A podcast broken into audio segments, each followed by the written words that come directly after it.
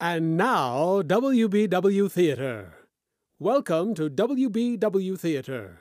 Listen to a series of radio dramas, comedies, mysteries, thrillers, westerns, all dedicated to preserving the golden age of radio. Those thrilling days of yesteryear, way back when families gathered together around the living room radio to join the theater of the mind. Listen now as we take you way back when imagination ruled and creativity had no limits. Listen now to WBW Theater. Buck Rogers in the 25th century.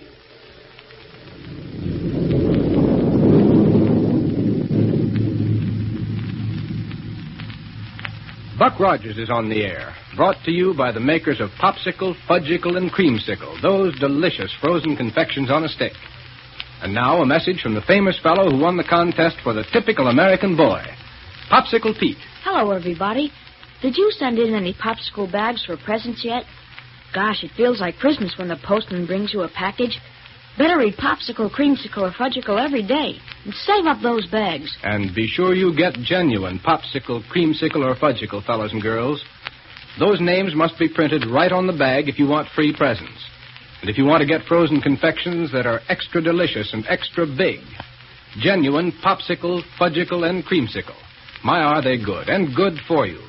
When you're tired, they pick you right up because they're full of nourishment, full of energy, and so refreshing. Oh, boy, oh, boy. Do they taste delicious? Sure they do. Because they're made fresh every day of the finest ingredients. Made only by the best ice cream manufacturers in town. The biggest five cents worth anywhere. Yeah, man. Say, kids, ask at your ice cream store for a free illustrated popsicle gift list. A free coupon comes with it, worth ten bags. And now let's get back to the thrilling adventures of Buck Rogers in the 25th century. And let's see. Kane and Ardalia, you remember, sent Black Barney out from their secret headquarters to get supplies. Buck and Wilma, meanwhile, have been following Kane's old rocket trail toward the ruins of ancient Philadelphia. But as we pick up our story tonight, we find that the trail has suddenly stopped. Let's join Buck and Wilma there in the control cabin of their rocket plane. Here we go, 500 years into the future.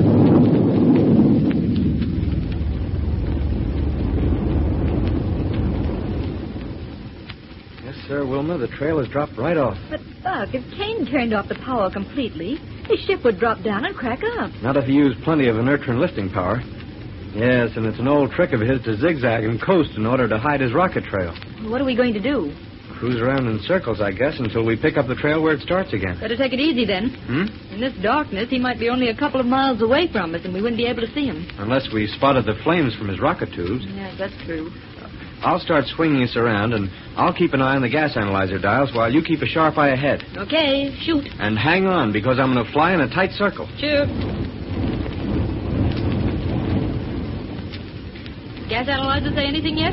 Well, the direction needle gives a little hop now and then, but it's only from traces of old rocket gas that may have been left by most any ship any time. Well, when we do pick up Kane's trail again, we can be sure it'll be plenty strong. And so fresh we can't miss it. Hmm. Only thing that can keep us from finding it is a cyclone. This slow circling around takes so much time, though. Yeah, and lets Kane get farther and farther away from us. Just what I would. Huh? It's a rocket trail, Wilman. Heading almost due west. Kane, Must be. Watch the analyzer dials turn up to. what's the matter, Buck? Say, didn't that ship Kane took give us readings of 7, 26, and 1.9? That's right. But look, the dials say 122, 13, and 4. Sounds like the exhaust from a ship that carries a rocket dampener. Yes, sir. Was there one of them aboard when Barney and Willie first took off in it? I doubt it, Buck. Just before it was lined up for the test flight, Dr. Hewer had every bit of unnecessary equipment taken off. You sure? Quite sure. Well, let's call Dr. Hewer by radio and check on him. Okay. Say, didn't Dr. Hewer say he was going out to Omaha to look over the impenetrite situation? Yeah, but surely he hasn't got started out there yet. Go ahead and call him while I keep us circling around in the hope of picking up another rocket trail. Right. Uh, better use the confidential wavelength, too. Got it. Calling V121. Calling V121. This dampened rocket trail is a strong one, though, Wilma. Wilma Deering calling V121. And whoever made it must have been traveling pretty fast because there's so much of it. Makes a real impression on the dial readings. Calling V121. Of course, Buck. Yeah? Most any commercial ship might have made that trail. But why would a commercial ship use a dampener? Mm, Yes, that's true. Calling V121. Uh, You better try Central Radio Bureau. If the doctor had taken his confidential wave receiver to Omaha with him, well, he'd have answered before this. I guess so.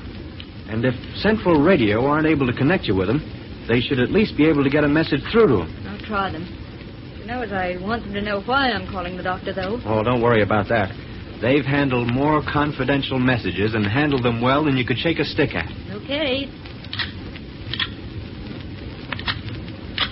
Calling Central Radio Bureau. Doggone it, I'd certainly like to know about this dampened Central rocket. Radio, trail. Davidson This speaking. is Lieutenant Wilma Deering. Oh, yes, Lieutenant. I've been trying to reach Dr. Hewer, but haven't had much luck. Do you know where he is? Why, he's on his way out to the city of Omaha, Lieutenant. Oh, already. Yes, to consult with Elmo, the head of that city. Uh, regarding a possible source of impenetrite, I believe. Well, have you any idea how soon he'll arrive there? Yes, about six or seven minutes, I should judge. Uh-huh. I- Is what you have to say to him uh, of a confidential nature? Why, yes. Why? Well, then, I'd suggest you wait a few minutes and call on a wavelength of 8.3 centimeters. Uh-huh. Yes, that'll get your call directly to Elmo's office without danger of interception. Well, thank you very much. I'll do it. Signing off. Signing off. You hear that, Buck? Yeah. Give the doctor time to get there and then call him. Right. Meantime, we'll just keep circling around and hope and pray the gas analyzer will pick up the trail we want.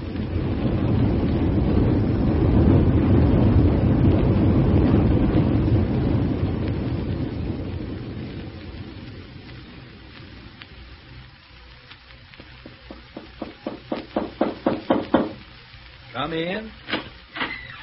Well, good evening, Admiral. Why, Dr. Ewer, great day. I'm glad to see you. it's good to see you again. And how are you? Splendid, thank you, sir. Sit right down and be comfortable. Thank you. Yeah, before we go any further, let me congratulate you on the way you've been handling things here in Omaha. I? Yes, indeed. You and your people have done a mighty fine job of things since that time we picked you up on the little planetoid out near the orbit of Mars. Ah, but if it weren't for you and Captain Rogers, we might still be out there on that desolate little world. How is Captain Rogers, by the way? And Lieutenant Wilmer? Both fine. They asked me to convey their best regards to you. Well, return them, Doctor, a thousandfold. And when are those two coming out here to visit me? Well, not for some time, I'm afraid. Oh, engaged on another thrilling trip into interplanetary space? No, Elmo. No, something far more important than that. Really? What?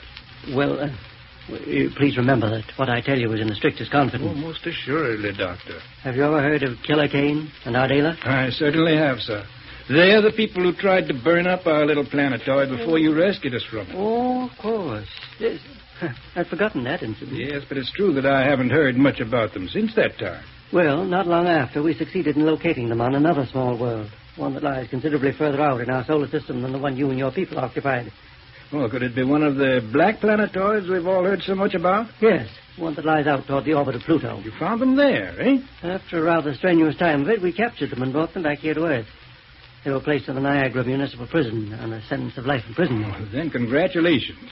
That's splendid. Mm, it, uh, it was splendid, Elmo. Well, what do you mean, sir? Well, they're at large again. Great day. Buck and Wilma are right now doing everything they can in an attempt to run them down again. Well, have Buck and Wilma found any clues as to their whereabouts?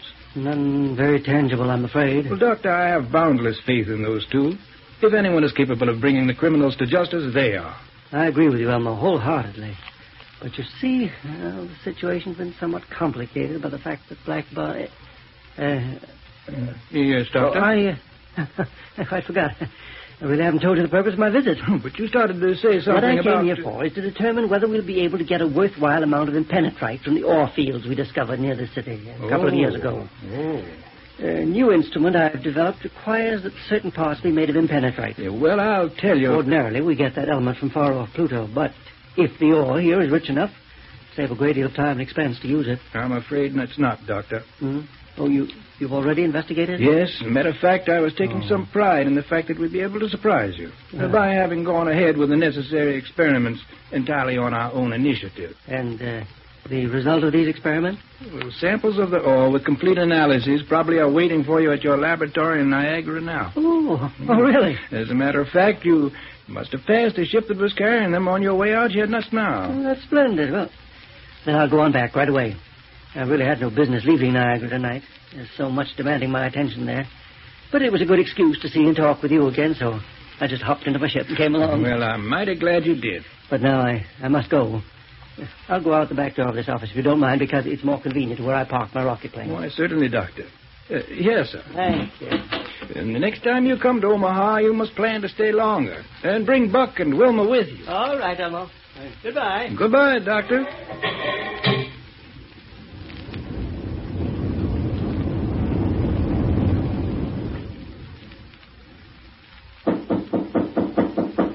Yeah. Yes? Well, hello there, Elmo. Oh, Black Barney. Yeah. Surprised to see me? Oh, yes. Too bad you couldn't have arrived a moment ago. Huh? Uh, Well, Dr. Ewer just left. What was he doing here? Well, really more of a visit than anything else. At least it turned out that way. Oh. And What can I do for you, my friend? Well, Elmo, uh, I'm on what you might sort of call official business. Yeah. Uh, maybe you don't know it, but uh, Killer Kane and our Dela, yes, you know. I, I know. Uh, uh, Dr. Hewitt just told me about them. Oh, he did. Yes. Well, uh, uh, did he tell you I'm out looking for him? No, I don't think so. Well, I am, see? And I gotta have a lot of equipment and stuff. Uh, can you give me it? I'd be glad to. Okay. I got a ship parked out front so as we can start loading the stuff and things onto it right away. Your men can pick out my ship on account of it has a rocket dampener onto it. Well, uh, uh, yeah, yes, of course. Now, uh, first I gotta have a battle cruiser and a long-range atomic disintegrator, paralysis rays and rocket guns, and a lot of other stuff.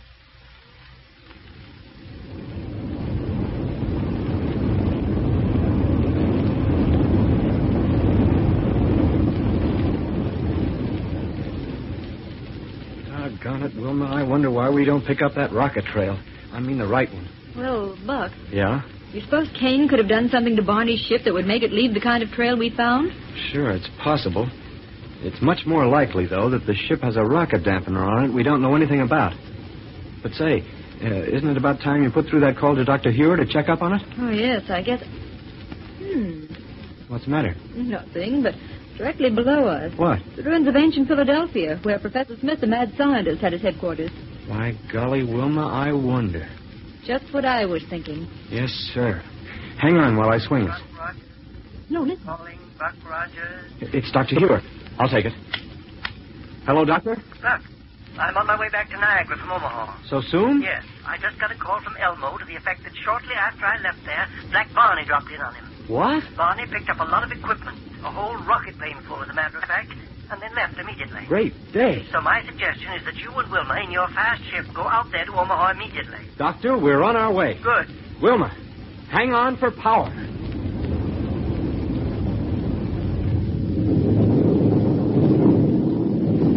Well, chasing out there after Barney really getting somewhere. And I'm certainly sorry that it didn't stop and investigate the old headquarters of Professor Smith. Gee, some excitement. Do I feel warm? Wish I had a great big frozen fudgicle. Say, can you imagine anything better than that creamy chocolate fudge frozen ice cold on a stick? Well, I can't. And fellas and girls, what's the best, purest, biggest nickel's worth you can get? Right. A fudgicle. Delicious and full of healthful energy. Yes, a genuine fudgicle is as rich in milk solids as a glass of milk. Swell to eat, easy to digest, and made fresh every day. Now, don't forget to save bags from fudgicle, popsicle, and creamsicle for those wonderful free prizes. Cameras, dolls, sweatshirts, and just lots of other things. Listen, kids, be sure to get your free popsicle gift list at your ice cream store. Don't take no for an answer. Buck and Wilma's picture's on it, too.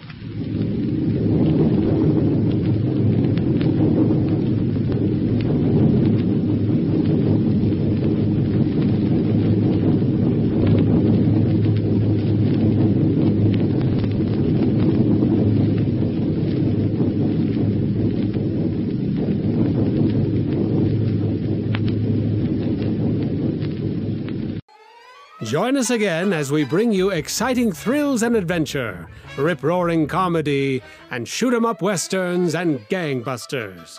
next time when your imaginations will be invited into the theater of the mind with WBW Theater.